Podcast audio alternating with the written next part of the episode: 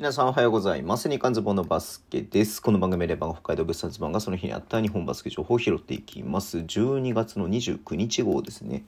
いよいよね、年の瀬っていう感じですけども、ウィンターカップね、男子の方が終わりました。ね、ちょっとね、僕見たかったんですけど、今日一日記事書いててね、なかなかちょっと見れなかったんで、後でちゃんと見とこうと思うんですけれども、えっ、ー、とね、新潟の開志国際と福岡第一の対決で88対71ね、まあ、意外と点差が開いたかなというところで、えー、開志国際がウィンターカップ初優勝ということで、おめでとうございますね。うん。まあ皆さんね、ご存知だと思いますけれどもね、富樫勇樹選手のお父さんの富樫ね、コーチ、ね、東堂さんのね、あの GBNT ね、あの、チャンネル、エルピスにもね、出てましたけれども、はい。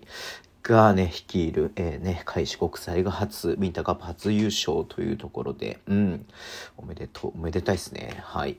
えー、まあちょっとね、あのー、ごめんなさい、細かいね、あの試合の内容はちょっと僕わからないので、後で見てね、またね、えっ、と、なんかどっかで話そうかなと思ってますけれども、うん。えー、はい。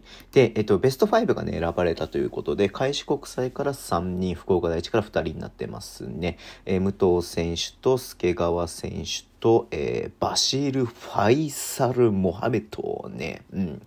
で、この3人が、まあ、開志国際と。で、えっと、福岡第一が轟くんと木戸くんというね、まあ、2人が、えー、ベスト5に選ばれてるということになってます。いずれも3年生かな。はい。